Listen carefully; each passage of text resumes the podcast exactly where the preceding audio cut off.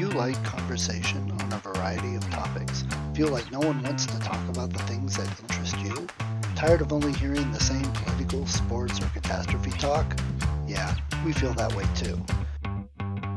Join two high functioning geeks as they discuss just about anything under the sun. We can't tell you what we'll be talking about each week because we don't know where our brains will take us. It will be an interesting conversation though, so hang on and join us. Here comes the relentless geekery.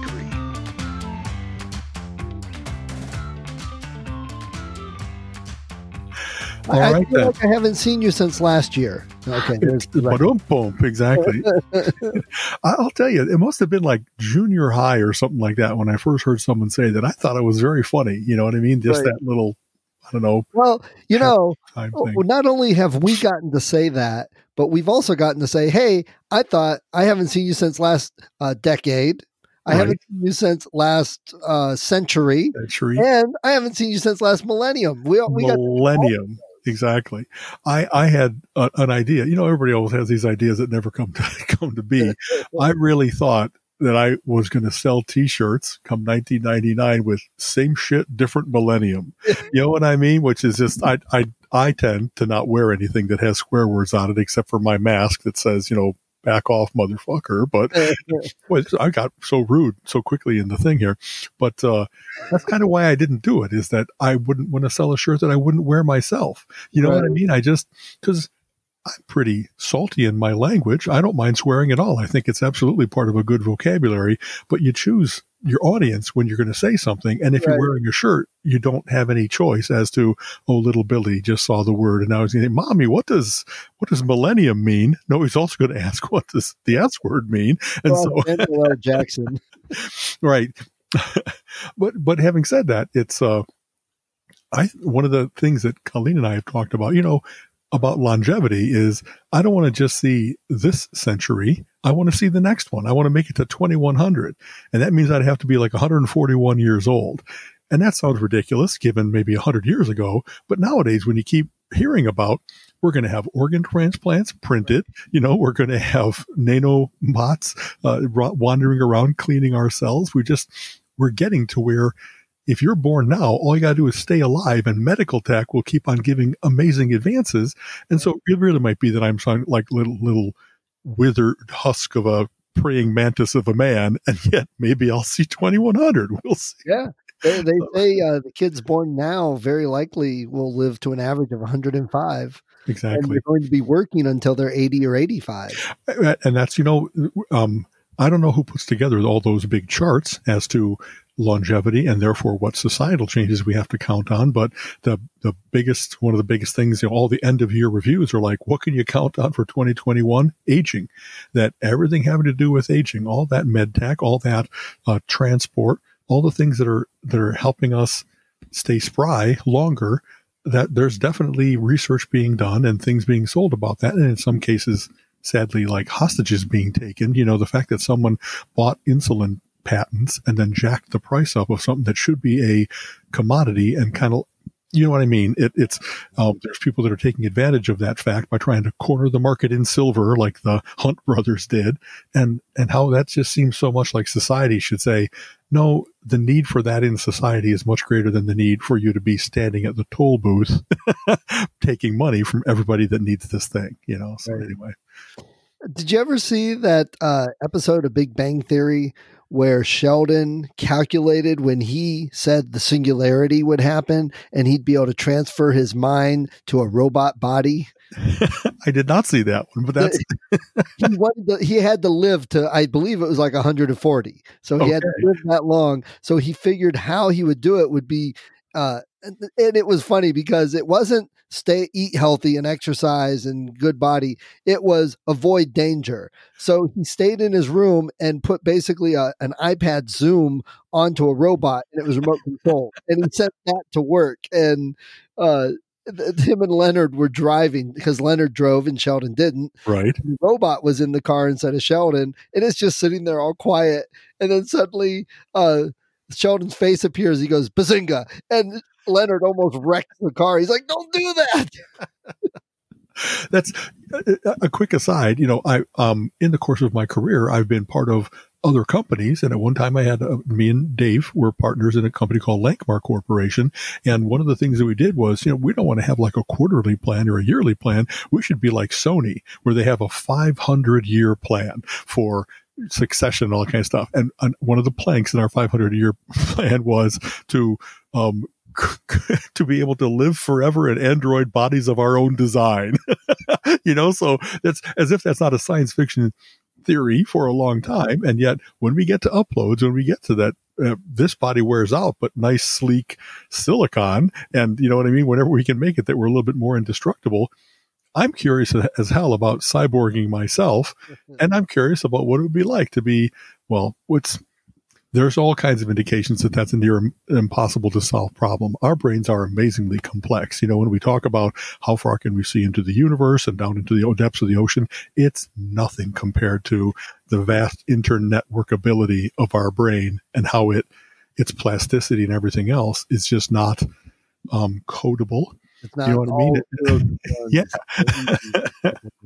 it's funny. I just saw a Keanu Reeves movie we sat down and watched the other night called Replica. And it was, he was a scientist that was do, working on doing that, transferring somebody's mind to a robot body. And they ran into a problem. People kept going crazy once they were transferred.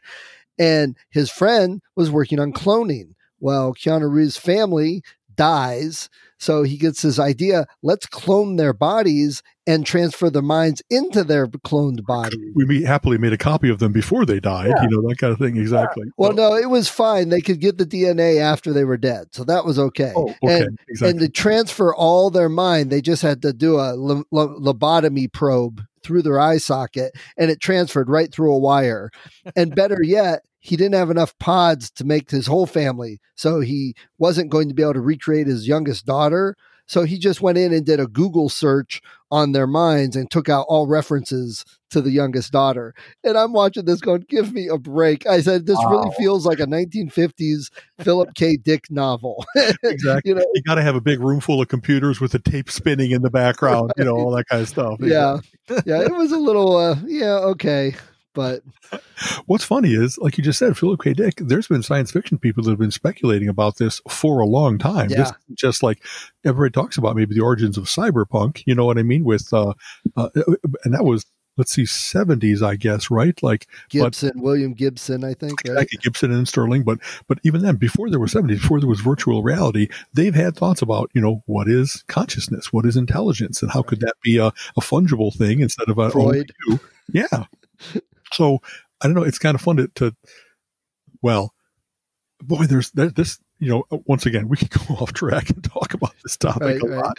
It's here's here's one thing I'll say is the like consciousness, you know, our mind and our brain, that's also a longstanding philosophical problem. Like, who are we really and how do we retain our identity if our, there's a, I don't think it's entirely true, but it's close enough to true. You know, our, our bodies perpetually self perpetuate. They you're, you're, supposed to get all new cells every seven years. Right. Well, how do you stay you if you've gotten new cells that are like how does that transfer? How does the template of you stay in your mind? And could you duplicate it? That kind of stuff. There's a guy named Stephen Wolfram, a very bright guy that wrote a program called Mathematica and also has done, he, he read a great book called A New Kind of Science. And, and its big theory is that the universe, the way to think about the universe is that it's made of information not of atoms, not of photons, not of any other, you know, um, uh, subatomic particles and stuff like that, but that the universe exists as for a purpose, perhaps, to solve problems efficiently. Also, kind of alluded to in Douglas Adams in Hitchhiker's Guide to the Galaxy with deep thought, and the answer being forty-two. Right. But when when Wolfram talks about it, it's really it's interesting because you get an idea of what can and can't be done. That if you're going to think of the universe as a big computer, when we do um, simulations, you know, when we do coding that tries to get to how do we get ahead of a pattern and be able to predict it into the future instead of just waiting for it to play out. And you get an idea of how do you quantify that? How do you get an idea of complexity? And things are P complete or NP complete, you know, kind of I'll totally bastardize this, but it's a, a measure, measure of the complexity and how big the equation is, if you will. Okay. And that some ways of thinking about the universe are it just is so complex that you there's no way of getting ahead of it. There's no way to really predict some of the deeply built randomness of the universe or complexity of the universe. You just have to let the computer run. And that's what reality is, is that computer running in real time, right. if you will. So uh, that's a fascinating thought because for the places that you want to be able to get ahead of it and can kind of prove that, it's kind of like getting that peer into the universe, you know, that when you look into deep space with the Hubble and you see this is how long ago the universe was, but light is limited, so it only gets to us now. Right. That if that if you can get to where you understand something fundamental about the universe where you can really say this is how gravity works, how magnetism works, how strong and you know, when they started to get the forces and they're working on the toe, the theory of everything that will tie that all together. Mm-hmm. A lot of that is just so the math behind it is beautiful. And I try to understand it. I think I have a pretty good grasp, but of course, the biggest heads in the world, the Hawkings and the Einsteins and the so forth, I don't think I'm on a par with them, but at least I'm not totally like, nope, it's a miracle. Nope, it's just unknowable. No, there's something cool about trying to see, well, they're modeling it and they're getting closer and closer.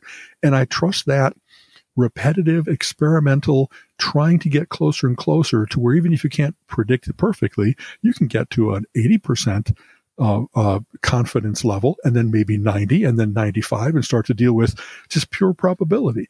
And I just, that's a cool way of looking at how, how is the, the thing? What, what, why are right, we here right. to try to understand it, to try to just get the fact that we're little primates that actually can look around us into this vast complex thing and and not just poke at it with a stick, but understand it and get ahead of it. It's which actually it's poking at it with the stick was pretty advanced for the time. That's exactly how much can I influence this thing? You yeah. know what I mean? and, and I'm still going with the aspect that there are so many things we still don't know with everything we know now, there are so many things we don't. And the things we're learning uh, not only with like quantum physics and and that how that keeps changing yearly, and the things we're learning. I mean, they've said, yeah, there are other universes, but we can't really prove what they are or anything. But we know they're there. Okay, well that's something they didn't say ten years ago, so that's still new. So Uh, what what don't we know to put all this together? What what is still out there in the fourth dimension? What's still out there in another universe? Or what is out there in the quantum level that we don't know about that would totally change or make sense of all this? Miracles may just be another universe with a different physics system or you know right. i just believe there's speculation is interesting exactly you know i'll tell you this is very much shout out to mensa because this is so much one of the most mensa activities i ever did was they have what are called colloquia you know it's, yes. a, it's a gathering that focuses on a single big topic and there's been some spectacularly good ones about the weather about and in this case it was about like you know um let's say about the universe how did it come to be? What is dark matter? You know, all, all kinds of different things. And they had some of the really good big brains, researchers, speakers, authors that were able to explain a lot of these things. Some of the people that really had like done the early work on dark matter, proving that in 98% of the universe, if you're looking for how it works, how gravity works, where the mass must be, and that most of it isn't visible to us, that's a shattering thought is that, wow, we're really like living in a ghost universe, and, you know, et cetera, yeah. et cetera. Yeah. But one of the humbling thoughts about it was a guy, I think Lee Smolin was his name, that and Brian Greene has a, a big book called, I think maybe The Elegant Universe or something, where he first posited string theory that we, the best way to think of how the universe works is not in three or four dimensions, but actually in 10, and that there's super strings that bind things together and we can see evidence of those connections even if we can't fully explain it. And Smolin said, the reason that what you're talking about is not science, it's only speculation is because science requires a hypothesis and an experiment to test that hypothesis and then updating your knowledge based on the results of that test. And the only way you can do some of those speculations to get back to what I was talking about is the universe is big and wild and woolly and there's no way to test are there really superstrings because you can't put a, another universe over here and say, well, let's tweak this factor and see how that works. Right. You know what I mean? It's, it's humbling to say we're speculating only and and there are some things like we now that we've discovered that there are gravity waves. You know, if, if, if, this is a relatively recent thing. They had instruments as our instruments get more and more sensitive. We really can detect more and find out whether something as subtle as gravity.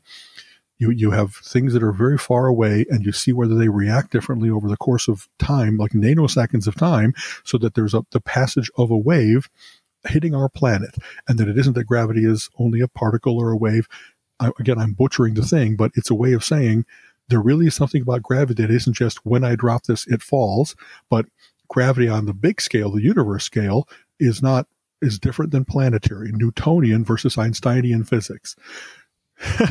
so the fact that we can still, as our instruments get more concise, that we get mightier and mightier at the experiments that are not only thought experiments, but really they are experiments that we can try to prove is there this fundamental force and how does it work that we we're still grasping to try to get to that that theory of everything. And we're getting closer and closer.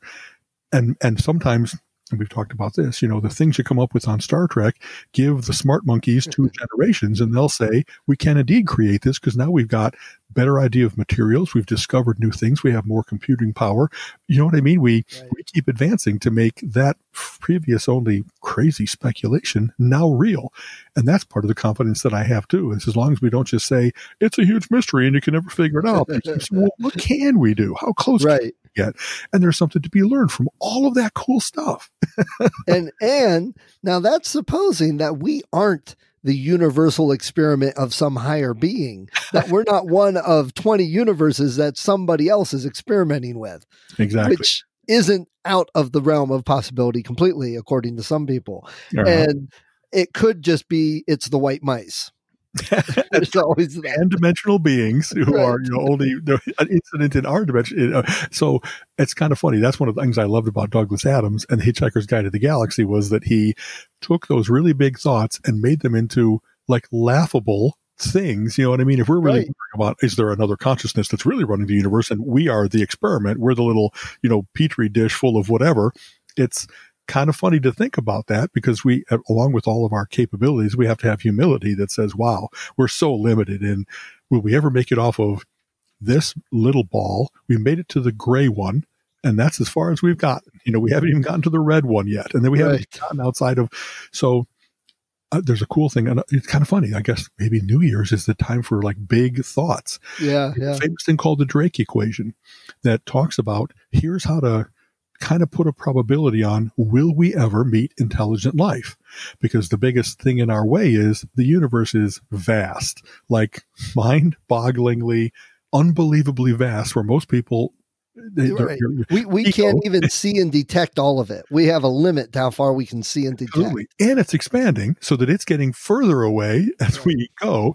But but having said that, it's the thing that tries to say, okay, so given what we know about what would be needed to sustain life, and even that has a certain limitation because we think it must be carbon based and involve water and oxygen and stuff like that. And, and then immediately the star, the science fiction people speculate, well, you could do something with silicon or germanium or whatever. But, you know, when you look for class M planets and how far away are the stars they might be able to orbit, and there's that perfect, what I think they call the Goldilocks zone. Yeah. It has to be, you know, a certain distance. So you get enough gravity, enough sunlight that you could support life in the way that we understand life.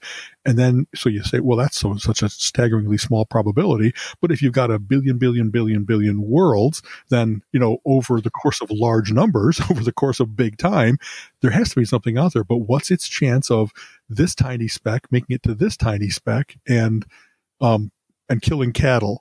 right. People, you know, so. the part of that that a lot of people miss and don't think about and I've discussed with some people and they, they get glazed, they, huh?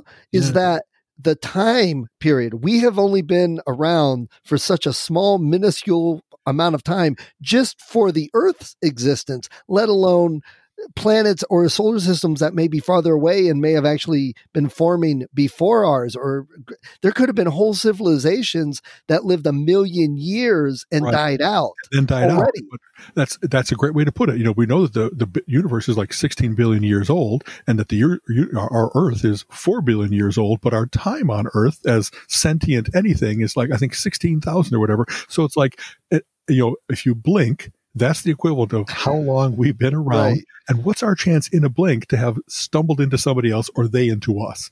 You know what I mean? It, it so I, I, I love reading that, the Drake equation and all the thought that's gone into it. It's cool because then you say, well, what's our best chance of how do we control any one of these factors? Will we ever invent near light speed transport so that we could cut distance out as part of it? You know, will, will we be able to our detection or is just pop- where to aim ourselves. or, You or know- where you know pop into the next dimension, zip around, and come back out. kind of the wormhole theory, exactly that, that you could have a shortcut. You know what I mean? Dune made use of that where, and how do you go into suspended animation? Otherwise, you have to not have a very efficient little bullet of a spaceship. You have to have an ark that has enough people that they can have generations in food and that they, it's not you who's going to make it to a faraway planet. It's 20 generate 20 20,000 generations Yeah.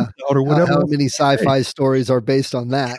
exactly. So I, I just I think those are cool big thoughts because there is, you know, that wonderful humility of the first time you see our blue dot, our pale blue dot, you know, from space, it's like, wow, that's it. You know, we can't use this one up. That's in this middle of vast nothingness, the harsh vacuum of space. We've got this one planet. And what are we going to do to hold on to it so that we have a chance of getting to these things? Or are we really going to like, let's pollute ourselves to death? yeah, let's have you know limited thermonuclear war limited you yeah. know right, right now it looks like we're not doing a whole lot. well the fact that the doomsday clock is now edging forward not based on the threat of war but based on like our neglect right. isn't that just the saddest thing in the world Yeah. and, and you know, it's funny. The other night, uh, we watched the uh, Matt Smith Doctor Who Christmas episode, or not Christmas, the regular episode Pandorica when it opened, and the whole universe disappeared, and all that was left was the Earth. And when they looked at, up in the sky, there were no stars. Right. You know, it's like you think about it, and they people were that knew about it were devastated, obviously, but. Come on, folks! It, it- you know, there's a lot out there. We are not uh, you know, invulnerable. We we we not only are, people are worried about alien attacks, but we aren't even taking care of it ourselves. They're just sitting back and waiting. You know, you know that's i don't know I've, I've seen a number of like single panel cartoons where it's like the aliens are passing our earth by and they're like so they are actually experimenting with nuclear devices on their own planet right? I'm not associating with someone as stupidly suicidal as this race. Let's leave them alone. You know, this is we got to put up a sign that says asylum. You know, I mean, this this, this world is crazy. You know, yeah, yeah, the spaceships driving by and they throw their fast food wrappers onto the Earth. right? Exactly. So, and- yes, oh, I was gonna say, so it is the new year. We're talking about all these big, big ideas for living for many, many more New Years. Uh, you know, you mentioned um, uh, th- several New Year things like resolutions and calendars. So, what good calendars did you get, Al? yeah. So this is kind of a quirk. You know, for most people, having like maybe one wall calendar and one desk calendar is enough. And I just, it's I guess I portray my multifaceted geekery or at least interest because I like to have 10 or 12 or 15 calendars. I have the one that has the national parks and then it of course spurs me to be like, well, I've not been to that one yet. Let's go. You know what I mean? I, I, I love, um, mandalas and kaleidoscopes and things that have complexity and, and symmetry kind of all together. And so that's one of those things that I don't meditate on them, but every time I look at them, I like that. Colleen has often said, you know, what kind of artwork do you want to have on your walls? Well, what you want to see out your window. So people who buy ugly artwork that's discordant or that's disturbing, I guess there's something to that, but I really don't want to see something that every time I look at it, I have to like force myself to enjoy it. I like something that automatically catches my eye. So I, I tend to have those things. I, I really like having a, like a mandala calendar up. I love where people are really bright about playing with our senses. So like trompe l'oeil, you know, where they have a 2D painting that looks 3D and so convincingly that you like don't want to step forward because you're going into the cavern. You know, they do this on sidewalk painting, on murals Yes, and yeah. stuff. And so I have a, a calendar that has that. One called Surrealscapes, where um, they take a standard scene and then they kind of do an eschering of it. They juxtapose from here's tiling on the floor and then here's the forest above, and they make it seem because it's seamless in the transition that that kind of works together, and yet it doesn't. And so, how cool to create something unreal and yet it works in all the ways that it, you would accept it as real until you say, well, these both can't be true, and then that automatic ambiguity and and not even ambiguity, uh, uh, contradiction is very stimulating to my mind somehow. You know what I mean? I just, I love things that don't resolve and that you kind of have to let it play. And there's one called Photo Mosaics that does that where people Yeah, become very skillful, you know, with, with Photoshop and they, and they do amazing things with like, here's the Titanic steaming along through a field of wheat or, but it looks just right or something like that. So Right. I have a series of those up and I don't know why they fascinated me, but they do. so, so I love that. Um, I have certain classic art and I try to vary that. I really like, again, I guess to go to the weird surrealist part of me, I love Magritte. I love Dali. I love certain people that have done in very classic terms art that can't exist, you know, a, a lady tiger hybrid or the clock melting over the tree branch or something. And it's done so photorealistically that it looks like it should be, but it can't be. I like that. Um, and I also like, let's get some Norman Rockwell. I guess I really like I love photorealism. Norman You know, Rockwell. I, I betray my, I really don't know that I like modern art where it's like a field of black with white and one white dot and it's called alienation. And I get that. And yet it doesn't do enough for me. I'm, right. I'm looking at it after 10 seconds, a second.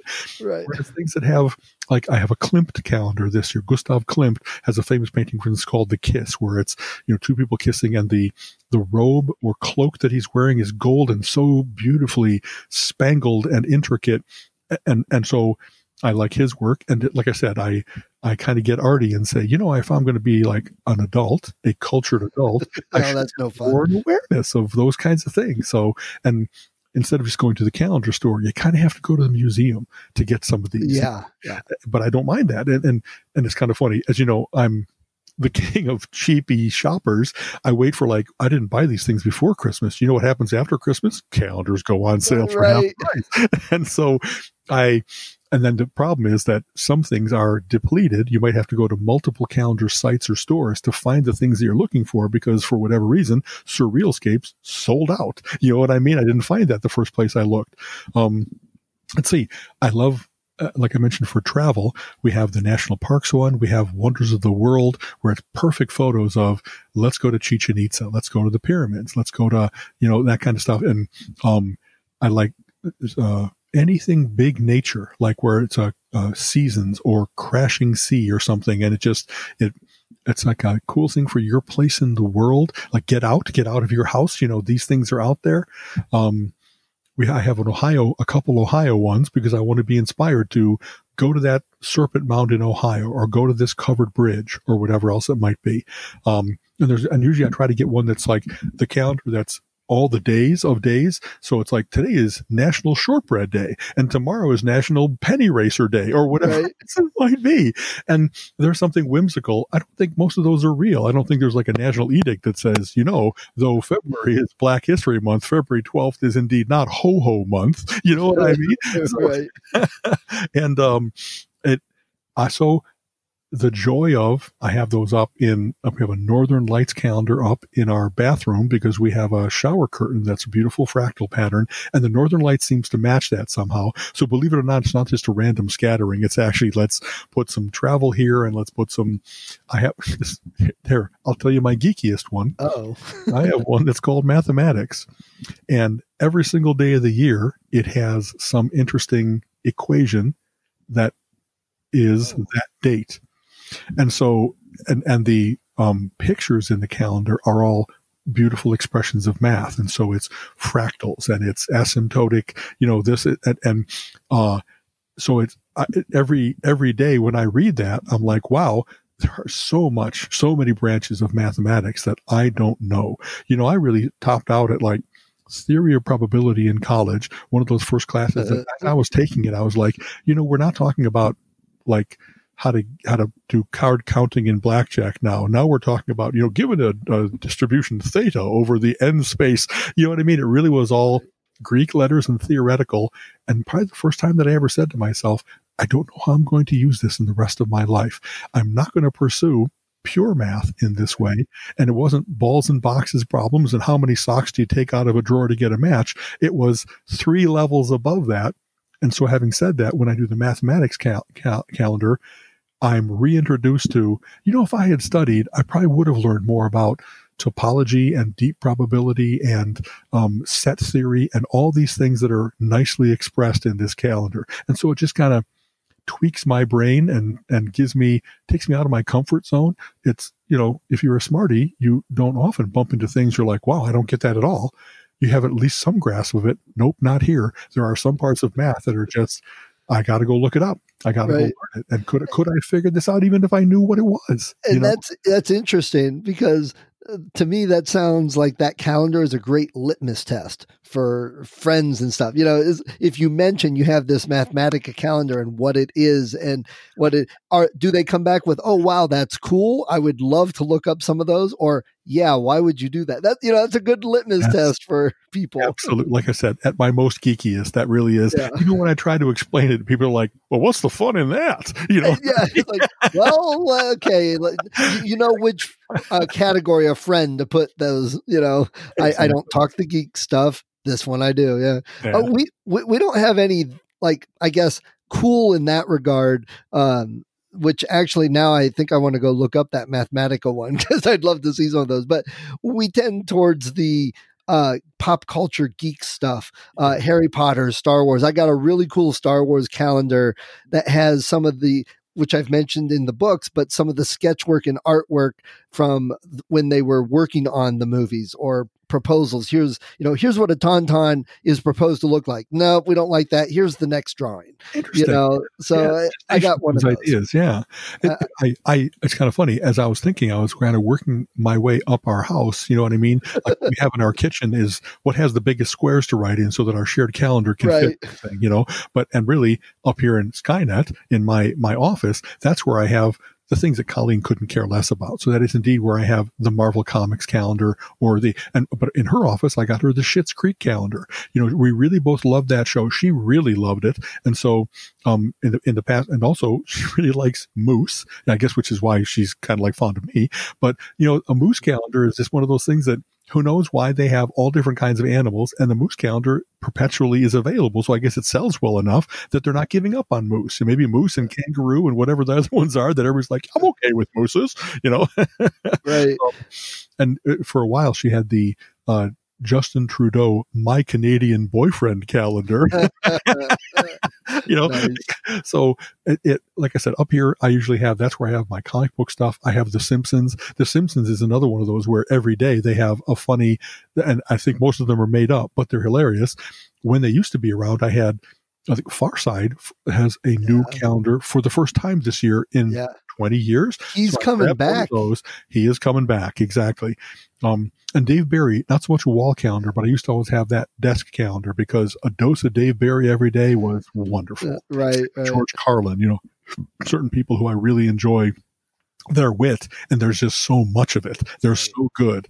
Um, so yeah. So so uh, I don't know. Do you know uh, anything like the history of the calendar? When did maybe just Americans, but when did we start like putting I, I, I, obviously calendars has been around forever. We've discovered calendars right. uh, just about everywhere. So i guess it's a stupid question actually. We've always had calendars. People always want to know what day it is and yeah. figuring it out. but, but I, I, that that really is i don't know when it became like this that it was um that they were available with all the different pictures. I'm sure that there was like from the early parts we've you know there's um not Poor Richard's Almanac, the Farmer's Almanac. Yeah, Farmer's Almanac. Here's how you keep track of crops and what kind of year you're expecting. And maybe they started to have pictures that um, portrayed the seasons or something like that.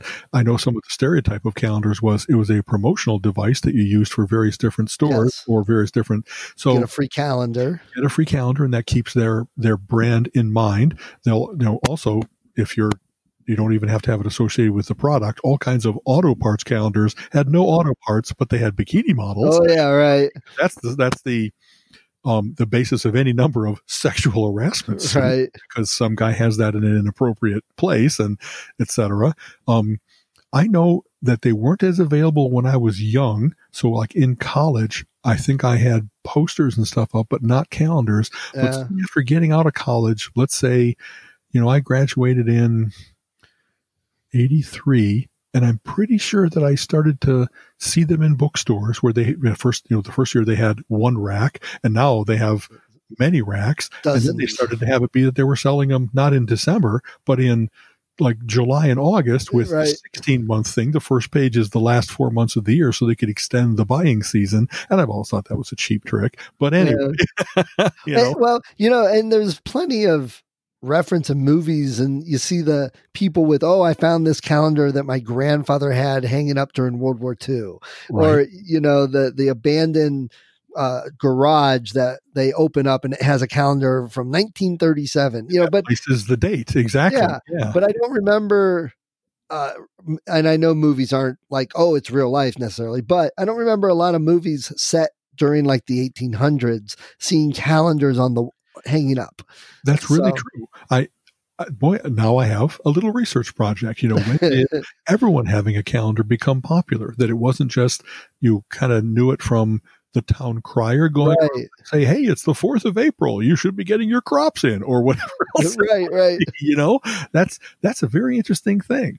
My guess And- is And that's you know really what they used to do. They, I mean, they didn't care so much what day it was as what season for the planting or whatever. And I know that's not everybody in the world or every area of the country, but uh, you know where I live and the people I know, that's how they base their life. You know, okay, uh, this the way the weather is and we had a frost it should that should be our last frost it's time to plant right. and now it's planting season and so you know, there, there might be something like as soon as there were holidays, holy days, they had to have a way of keeping track of that. And so someone had to say, is it the position of a certain celestial body that I can track that and that'll tell me? Or is it I need to count the number of days from that to this? And that's 40 days of Lent. And so is it hash marks on a wall like you see in prison? Right. No, you know, there's got to be some way that they kept track of it year to year. And, and actually, as you know, there was a big change between the Julian and the Gregorian Right. calendar where they actually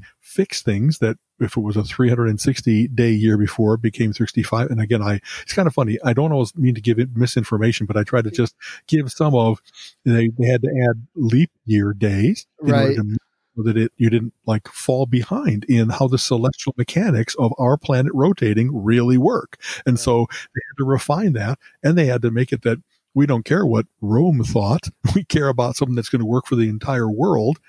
Anyway, uh, and as you know, uh, it's kind of funny. I always see this thing of it would really be con- convenient if September, October, November, December were numbers 9, 10, 11, and 12, because that's what that first syllable means.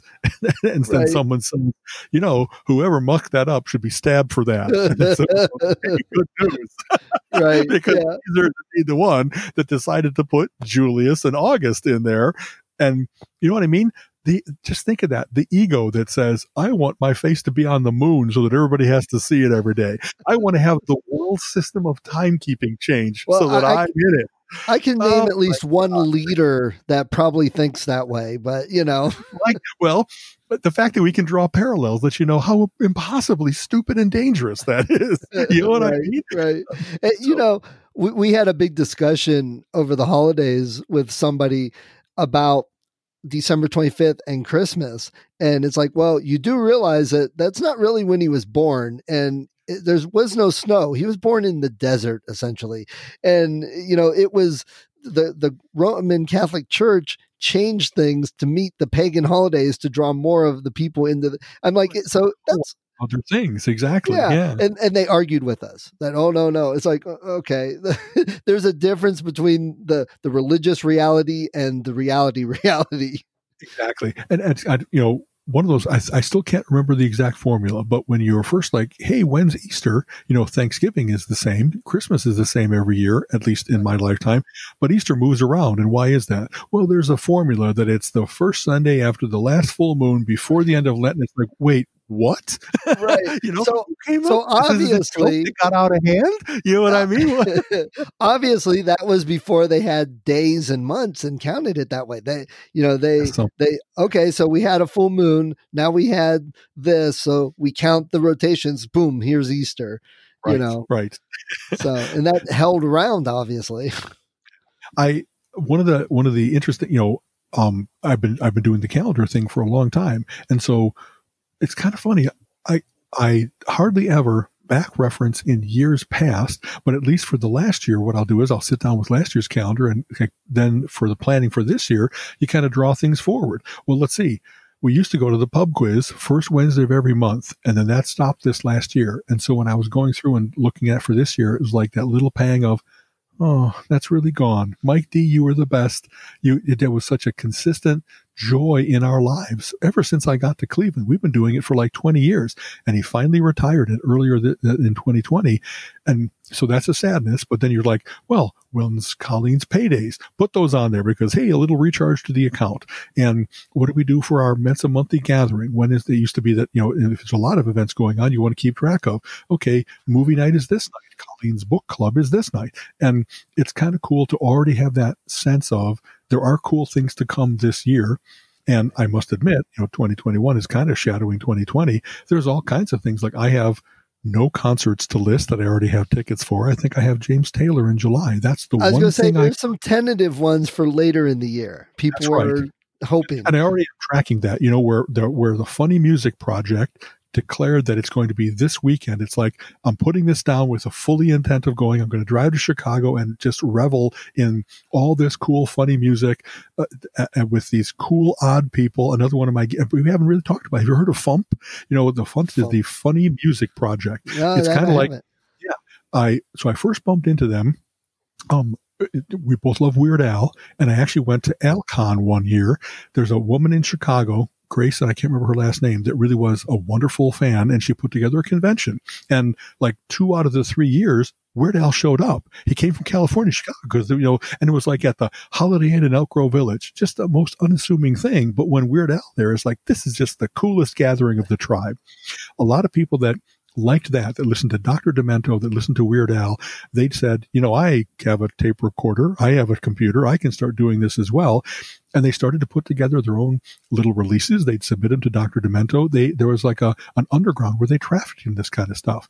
And then Nice. there's a couple people that were enough. Let's get together. Let's let's organize this thing. We'll grab the hotel. We'll get you know the the um, we have people as you might imagine. There's all kinds of geeks that love AV, so they were able to get really good sound. They make recordings of everybody doing their cool, fun music. The first um, Weird Al, the, the Alcon that I went to, they had a dealer's room where besides Al being there, they had all kinds of other funny music practitioners. And I just bought every CD. I just, you know what I mean? I just really wanted to get to know these people. And so, um, Rob Paravonian, and I, I, I can start to spit out names that I, um, throwing toasters, Grant, uh, uh, all these people that they're wonderful and hilarious, but I'm aware that they might get play on Dr. Demento and that's about it. Yeah. So they they're not going to break big, but they also know that that way they don't have to worry about what's their position in the chart. Are are they appropriately celebrity coiffed? you know what I mean? right, right. that kind of stuff. So getting together with these folks, I'm I'm not a practitioner, I'm only a consumer, but I sure am an enthusiast. And now that I've been to a couple of them, you get to like walk up and say, "So, um, Worm Quartet guy, you know what's new this year?" And again, I break out the wallet and I buy a year's worth of funny music because this is the concentration of where you can get. Now it used to be CD, now you can buy, buy things on a thumb drive. You know what I mean? They'll give you their life on a thumb drive, which is kind of cool. That is So- very cool. Yeah, and I'll Yeah. just uh, make note there that uh, you were talking about all the recordings they did. That you mentioned tape recorder. Seriously, come on. when, when was the last time anybody used a tape recorder? Even I haven't. But back when it started, back in early Yeah, Dr. yeah. Demento, I'm Back pretty sure that's what Weird Al submitted was a demo cassette. Oh yeah, demo there's cassette, and he he recorded. CD back. Yeah. Yeah, So- he recorded some of it in the the New York subway in the bathroom for the echo effect. good echo. Exactly. So, Yeah. but I So- just kind of, No, go ahead. no, I, I that's uh, like going through the calendar. That's what I, you know, like I'm hoping that we're going to get. What other geeky things do I like doing? I love going to a thing called Replay FX, which is in Pittsburgh, the all capital of the world. And they have a, they take over their convention center, like one of the hugest rooms in the convention center, and they fill it with pinball and video and computer games and board games. And I just go there for four days and wallow in it. I, it's, you know what I mean? Like if you're looking for something that is an immersive activity and like I'm willing to give up sleep to play as many of these games as I can because when you get a chance to play more than the one game that's at the one bar, you know, in Cleveland, there's a couple places that have that now. They're like little pinball museums or stores and you usually you pay like, you know, a, an entrance fee, 10 or 20 bucks and then it's free play for the evening. Well, this is something like that. It's probably 20 bucks a day, but hmm. I play hundreds Oh, of games. Yeah, You know what I mean? I- 20 bucks. I, I, heck, Nothing. if me and Exactly. Gina go to Starbucks and we get a specialty drink, we've almost spent $20. Exactly. You know, that in comparison, like the people who do this, it's a labor of love. Another thing that's cool is there really are craftsmen people that pinball is a very interesting intersection of a lot of it has gone solid state. It really is by chip and, and it does all that, but someone still has to be able to set the bumper so that it works just right. There's a little electromechanical switch that makes it go off. There's the coordination of these things and the fixing of it. You know, like it- it's kind of funny. Even if you just play a game a hundred times, it starts to get that little trail of ball dust that came off of this gleaming silver ball, but somehow it attracts enough, you know, microscopic particles. Right. And so you have to kind of buff it so that your lane stays clean and stuff like that. And, And and there's nothing worse than playing a pinball game where one of the bumpers it doesn't work right. Doesn't work correctly. A flipper does exactly. A bumper doesn't work right where the ball gets caught because there really is like that that little plastic flange has come out just enough. And they they actually on all these games they have you know if anything's wrong immediately like text to here and we'll send one of our many you know Whoop, exactly that. They zoom over and they fix it instead of being uh, over the course of the weekend that more things go dark and like uh, under, you know, once in a while something has a part that goes wrong and they really don't have it on site to replace it.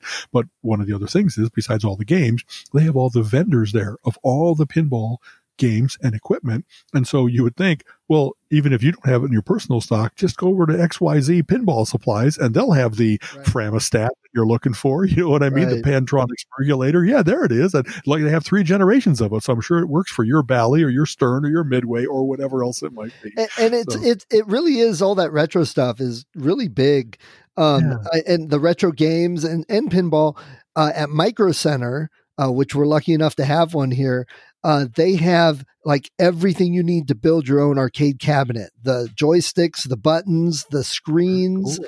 Yeah. and you can wire it up to your computer and uh, run stuff.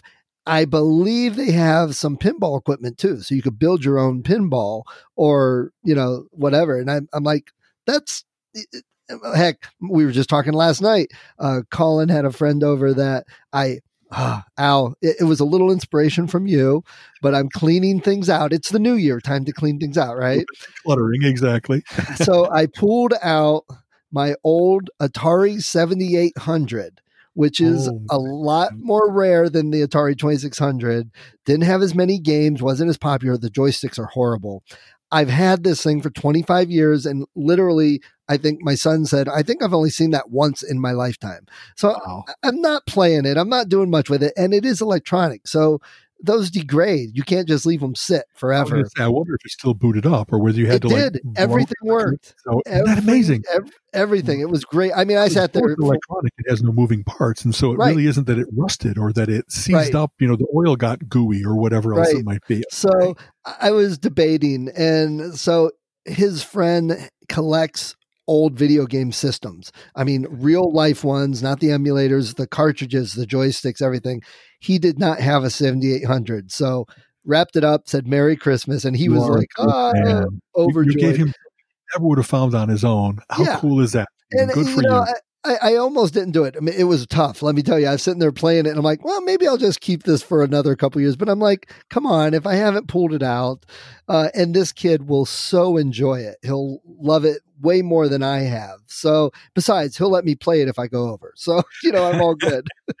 Well, but that, that finding someone that can go to a good home, that's Yeah. part of when you hold on to something for a while. You don't want to just put it down to the curb. You want to make it sure Yeah. that someone that will enjoy it gets it. So good yeah, for you. absolutely. So that so that's uh, New Year. You know, cleaning things out, getting rid of things. That, that's one of my resolutions. We're trying to.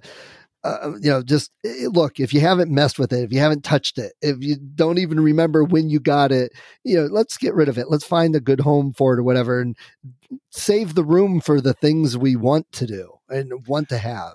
That's a great way to put it. I, I must admit, uh, you know, Colleen and I, I'm much more of a hoarder than she is.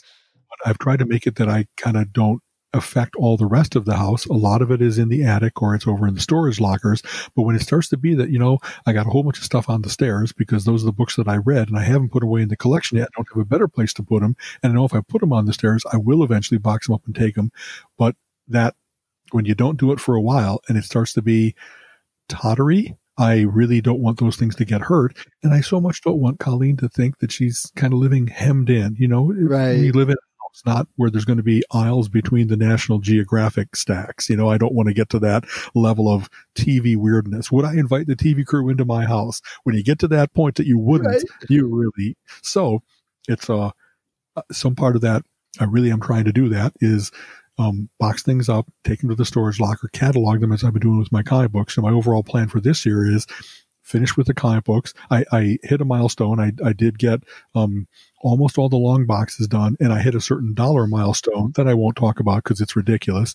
But you know what I mean? It's, it's um, the fact that this might as we kind of like laughed about early in the podcast. If this turns into a couple more trips for Colleen and I, a little bit more security, it's like I've loved these guys for a long time, but again, getting them to a good home, I don't know that I really have that so much in mind as now monetizing something that yeah. I have taken care of for 50 years. You know, when I go back and look at something 50 years old and remember, well, I really was already canny enough 1970 and on to not just buy it and read it, but like take care of it, store it away well, and all that kind of stuff. So I have, you know, all kinds of stuff in really good condition, even though 50 years, that's a lot. That's half a century.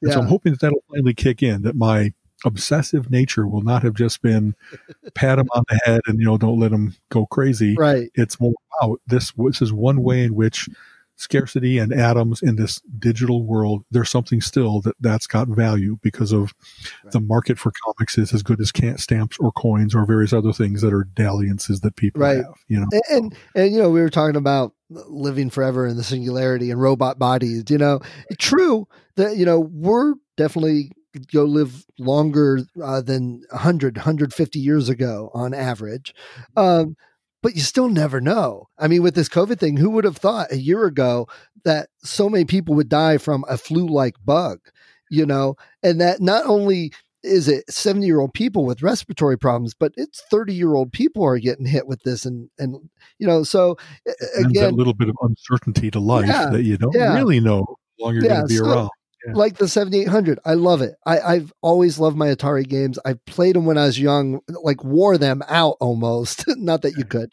you know, I love them. I've played them. I still adore them, but I haven't touched it, you know, and what good would it do if I would die and then nobody knew what to do with it and they just took it to Goodwill or put it up on auction?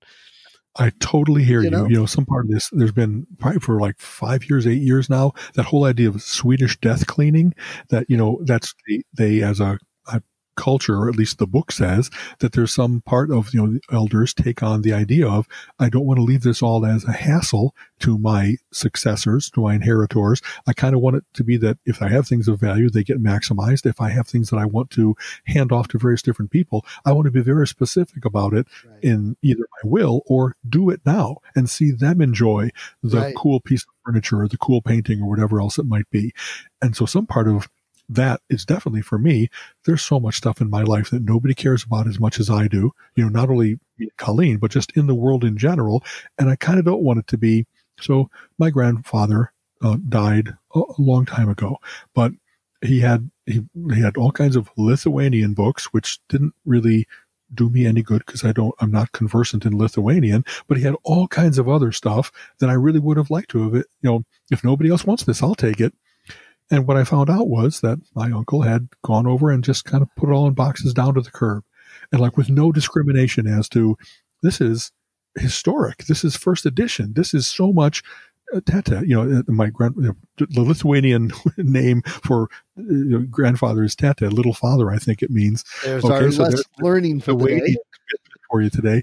And I just, it dishonored him in some way that I was very uncomfortable with. And I, I don't really care about, I won't care about my honor when I'm gone, but I kind of want it to be, if I really put a lot of time and love into this, it'd be really cool if it went to people who would love it as well, instead right. of it just being, yeah, this guy was kind of nuts. Look at all his stuff. Um, scrape the top off of it because that's probably what you know. Like there won't be as no, necessarily as much appreciation.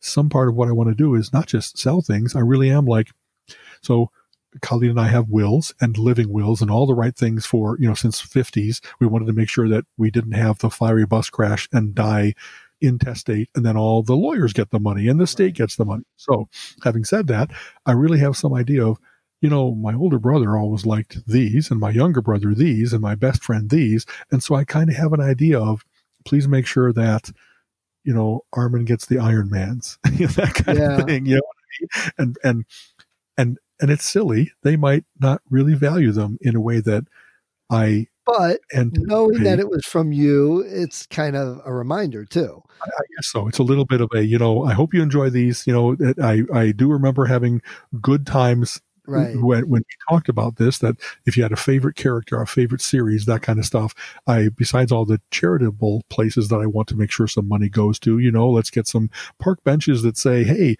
take a rest, courtesy of Alan and Colleen," you know, that right. kind of thing. And, and you know, and this uh, just another thought, I guess you could say it's a little morbid, maybe even not so happy, joyous. Oh my God.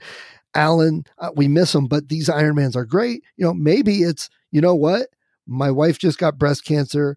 We've got a million dollar hospital thing, and Alan gave me these Ironmans, and now I can sell them and pay for that. So it, it could some of the cost. Exactly. Yeah, That's you right. Know, so it, it could help in ways you don't even anticipate. That's right. Or, or it could be his grandchild discovers them and discovers the joy of the comics and grows up to revitalize the comic industry. Almost, the, exactly. You know, wonderful so, branching possibility tree. You know what I mean? Yeah, there That's goes really my writer brain. you know, when my grandfather died, uh, there were uh, several things that I would have wanted, but he found out he had cancer, so he just he did that. He took everything he had and threw it in a dumpster. And there were so hmm. not not so many, but there were a couple things that I was just devastated to learn I couldn't get that were gone forever. Uh, so, you know, it, I I don't know. I haven't really thought of that legacy for most of my life, not having had children, which would be the automatic thing. They'll inherit everything. Colleen and I have this uh, thought more than other people have to. You know, if you have a family, it kind of automatically you think, well, they'll make of it what they want. They'll keep what they want and, and sell the rest, toss away, give it to charity. And but I guess I have to be kind of more proactive about it or something like that because otherwise, it really will be that someone's going to lock the house up and then bulldoze it down with all my stuff in. You yeah, know what I mean? Yeah, you really don't want the the storage facility to say, well, they defaulted on payment. Nobody knew this stuff was here, so we're going to put it out for auction of anybody that comes by. exactly. Eh, so, what other resolutions do you have? Oh, wait, wait, wait. I got to tell you this. So, one of the things I was doing last year was working on the Raspberry Pi, learning some okay. programming and uh, learning to play with it. Mostly, what I ended up doing with it is playing some emulated arcade games, but uh, I'm doing some real programming. So, uh, New Year's Eve, I spent a very large part of that day. I actually got it to where I had a motion sensing camera that when it would detect movement, it would snap pictures. Like you were saying about get some wildlife photography of yeah. the little link sniffing the camera, and then yes. you've got the per- that's very cool. So exactly. I got that now. I, I, I want to play with it more to get. Can I get pictures faster? Can I do video instead of pictures? Uh, I've got a night camera, so I can do night vision stuff. Um, you know, so I'm just playing around with all the possibilities of what I can do with it. Yeah, yeah. So that, that's that great. Really cool. Yeah. Well, one of the joys about being in the computer field is that it's like the ultimate tool. You know, you yeah. can program be anything you want it to be, and so it's kind of I. I don't know that I have that many um, computer oriented things except ease of life. You know, I'm, I'm going to work on HomeKit stuff. I really would like our house to be a little more automated so that for when we start to travel again, the idea of being at the airport and saying, you know, computer, warm my house up and that it is 55 when we get home, but it's already toastier so that we don't have to cower under the sheets while the house warms right. up and stuff. And control of lights to make it look like we're home and control of the thermostat, control of, um, I guess just kind of extending my ability to say, okay, a house lights out, and then it does that for me instead right. of my necessarily having to walk around and not in a lazy way, more just like a, now I'm sure that the door is locked and the lights are out and, and that my house is secure. Some of that. And, and that's one of the things that I love about the Pi because it's so flexible and it takes me back to when I was a kid learning programming and oh my gosh, the possibilities, you know, and it, it uh, links into so many things. You know, you could buy all the automation equipment that turns lights on and off, but it's pretty much a set time, you know, and you program that. Whereas if I wanted to with the Pi, I could link it all together and I could say, okay, at a random time between 7 and 8:30, turn the living room light on at a random time and turn it off and then maybe at another random time turn it back on. So it's not the same pattern. And you could even turn the living room light on and then half hour later turn it off but turn the dining room light on. So it's like I'm going through the house. You know, there's anybody casing the joint, Right. they're getting the idea that someone is living there. Right. Exactly. and you know trigger every now and then a dog bark just a faint dog bark you know just whatever you think of that's with the trail cam that's one of the things i borrowed somebody's trail cam and i could set it to take one picture when it detected movement and then it would wait 30 seconds and reset if it detected movement it'd take another one or i could say detect movement take three pictures that are like two seconds apart then it waits 30 seconds and resets and it'll take three more if there's still movement or I could tell it to take video of 5, 20, or 30 seconds if it detects so it's got some choices, but still, their the default choice is not anything that you want to you want to tune it for. Okay. Exactly. So with the Pi, one of the, I want to work on programming it to do is, oh, and I already did actually. It puts a timestamp on the picture, so you can see exactly when it happened, which the other ones didn't. And I want to create different versions of it to be able, you know, if it's uh, if there's movement, uh, take uh, like five pictures. If there's still movement, take five more pictures. If there's still movement, take a video. You know, you can't do things like that. Exactly. A cascade, exactly. You know, uh, one of the things that Colleen and I did over these last couple of years is National Geographic has a series where they tour the country and they have the actual photographers that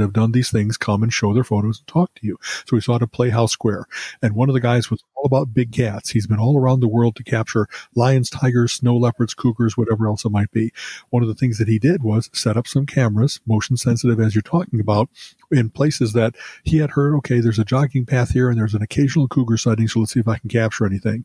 And so he has a classic picture of like the first ridge just outside of LA, a sea of light beyond it. And here's a cougar walking along. So like they're not living only remotely. They're right there. Right. Nature, nature kind of encroaches on humanity, not in a dangerous way, but just like they get smart about if I hear a motorbike coming, I hide, you know, and I don't want to have encounters with humans, but there's So if we can have cougars living that close to a big city right. and nobody knew about it, why can't we have aliens on other planets that we can't? You know, I mean, come on, folks. Let's just bring it back around like we do. it, it is a matter of detection is what matters, not Yeah. reality. You know what I mean? You can the right speculate all you want. Exactly. So, So before we go, you got any other big goals or resolutions for the year? Oh, so in brief, I'm big and I need to be less big because it gets harder to become less big as you get older. And I am um, diabetic. Um, you know, I was pre-diabetic and now I'm right on it and I just don't want to be there.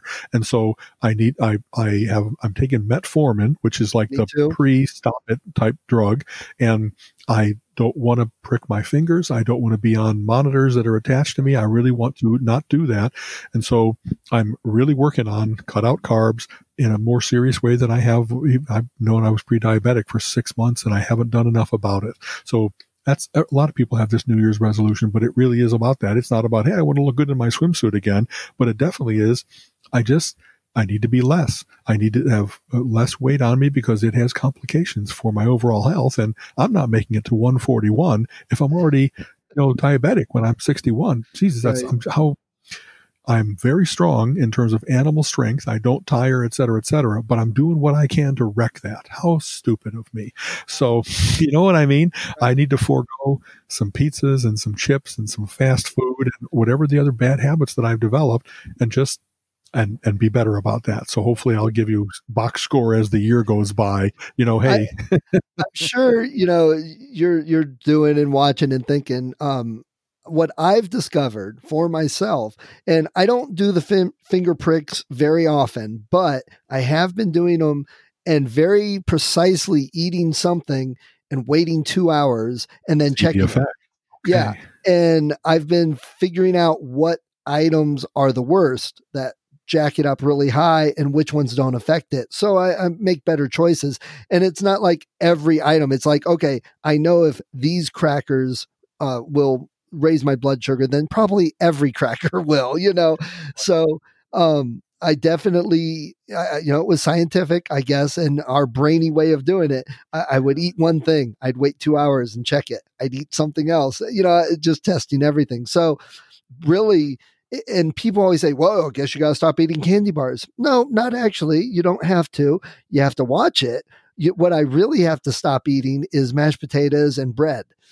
Absolutely. The fact that we have a bread machine and I've gotten really good at making yes. bread, I'm having to learn much more. How do I use the almond flour and the hazelnut meal and all that kind of stuff and, and get away from, uh, uh, even whole wheat, even that is not, uh, like low glycemic index type stuff. Right. There's very few things you can make what everybody thinks of as bread that doesn't automatically have a sugar hit as those right. carbs get converted into simple sugars and rush into your bloodstream. Right. And that's what, what I mean? uh, a lot of people don't understand. You know, I can have ice cream, and actually, ice cream has less effect than uh, mashed potatoes.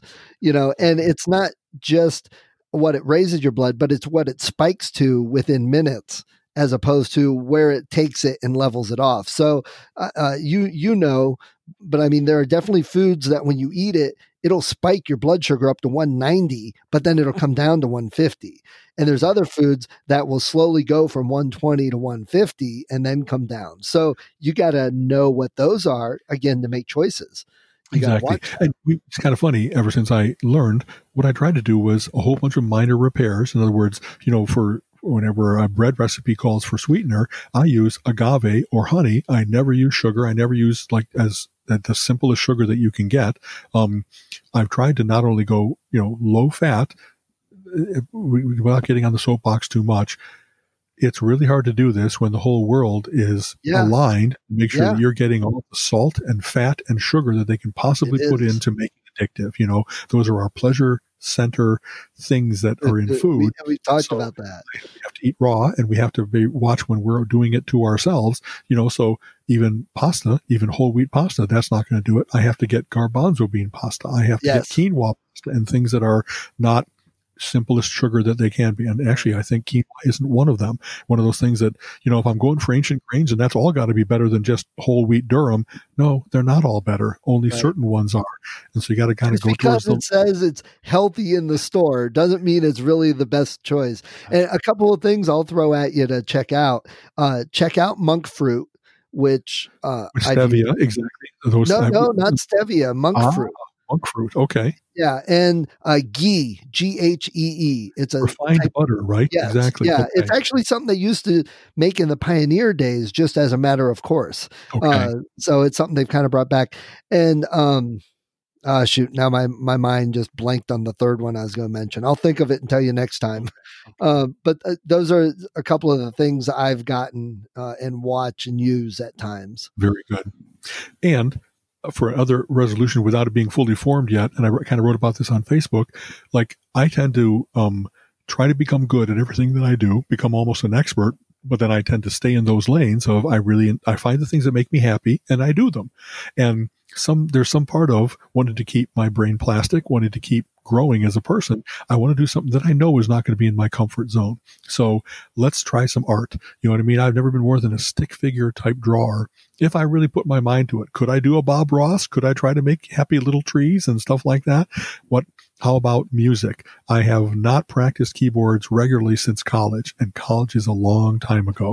so unbury, you know, the Casio CZ1 and see what I can do to hook it up oh to modern. Oh my God, you really have one of those still? That's well, CZ1 is a full length keyboard. It's not yeah. the little portable one. Yeah. It's, it's the first one that used wavetables instead yeah. of. Uh, you, it's really a good thing. Yeah, but I've been, cool been negligent negligent in using it and i really would like to i have as i think i mentioned before incredible stage fright about that i so much want to be better than i am i want to be able to just sit down and rip off the entertainer and have people go you're pretty good instead of like fumbling through it and having to stop one third of the way through because i don't have it all and so uh, the only way I'm going to get that is by practice. And maybe even these old brain cells and these old fingers can still pick up on some part of the joy that I got when I was doing it in college. Because even though I never got good, when I was off by myself, I was like, I am getting better. I'm enjoying this so much. That's the point. Yeah, exactly. It, uh, that's funny because I'm doing the same thing. I'm I pulled out my guitars, I pulled out my keyboard, and I'm not putting them away.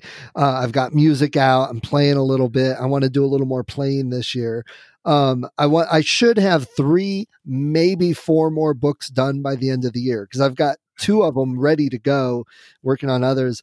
Um, but for the art and drawing, um, I someone else uh, a couple years ago was doing the same thing. I want to learn art type thing, and they found this book and kit that uh, was designed for people who can't draw and want to draw.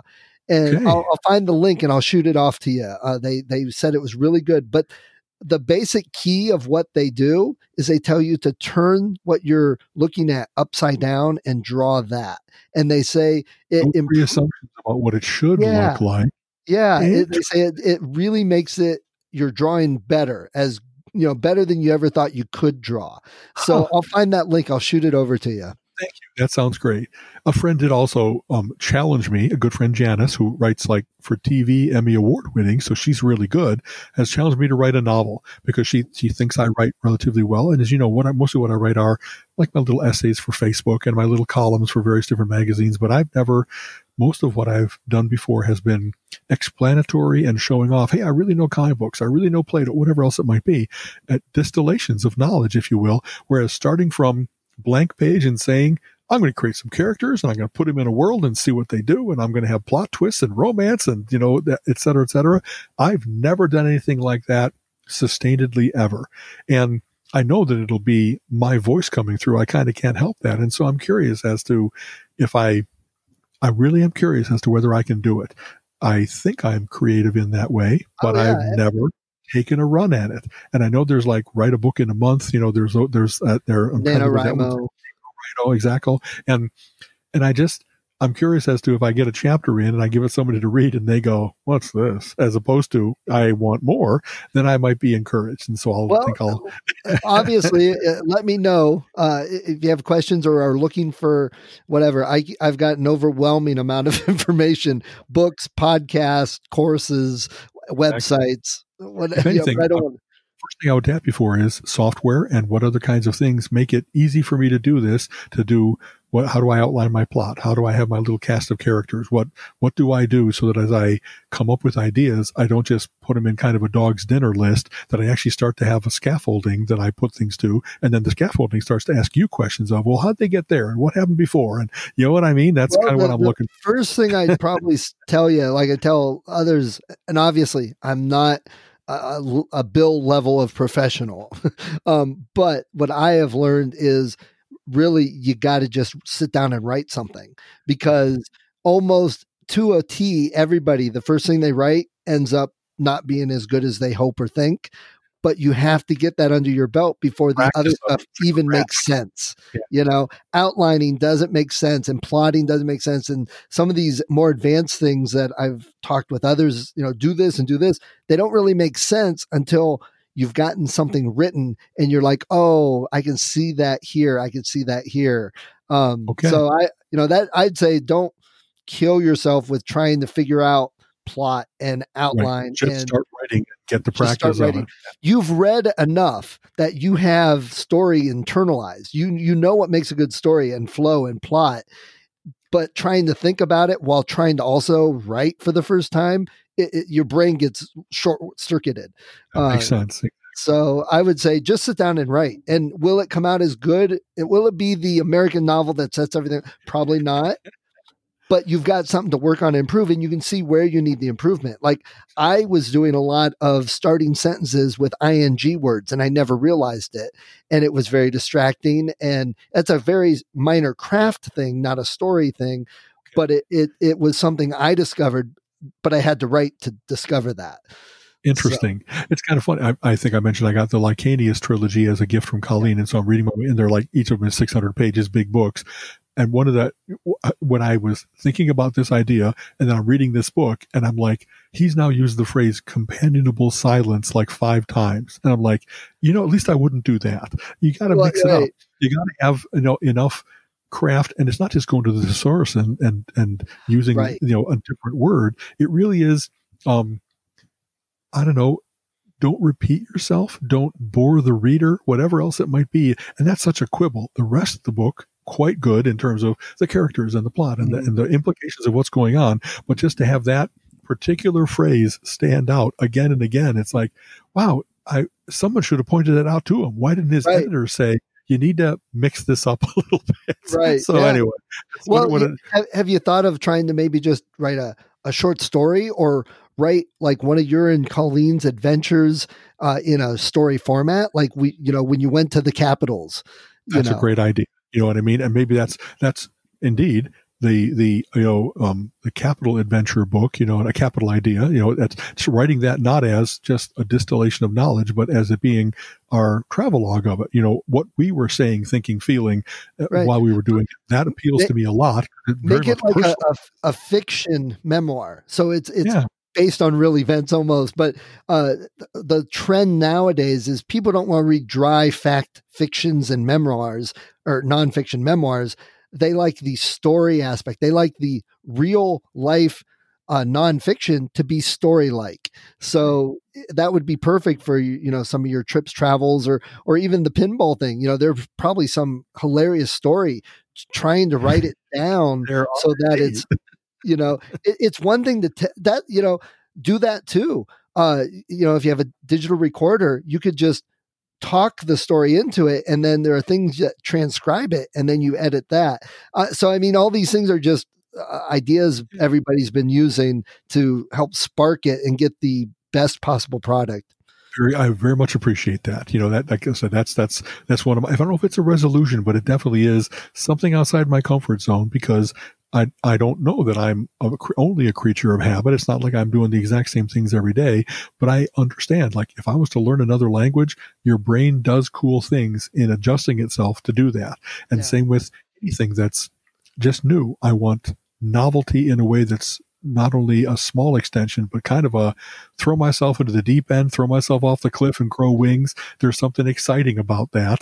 And maybe this last year of really hunkering down and kind of isolation and being only about careful, it's time to find uh, uncareful, but not in a way that it's like, then I went to the party without a mask on. You know what I mean? I'm not going to be stupid, uncareful. I want to, but there's still, I'm missing that, that, uh, go to a place you've never been before and know you're going to be okay, but you still have to have all your senses going and where am I and how right. am I going to find my way back and all that kind of stuff. So, so did you, uh, see that link I sent you, that lady, um, yes. Janice?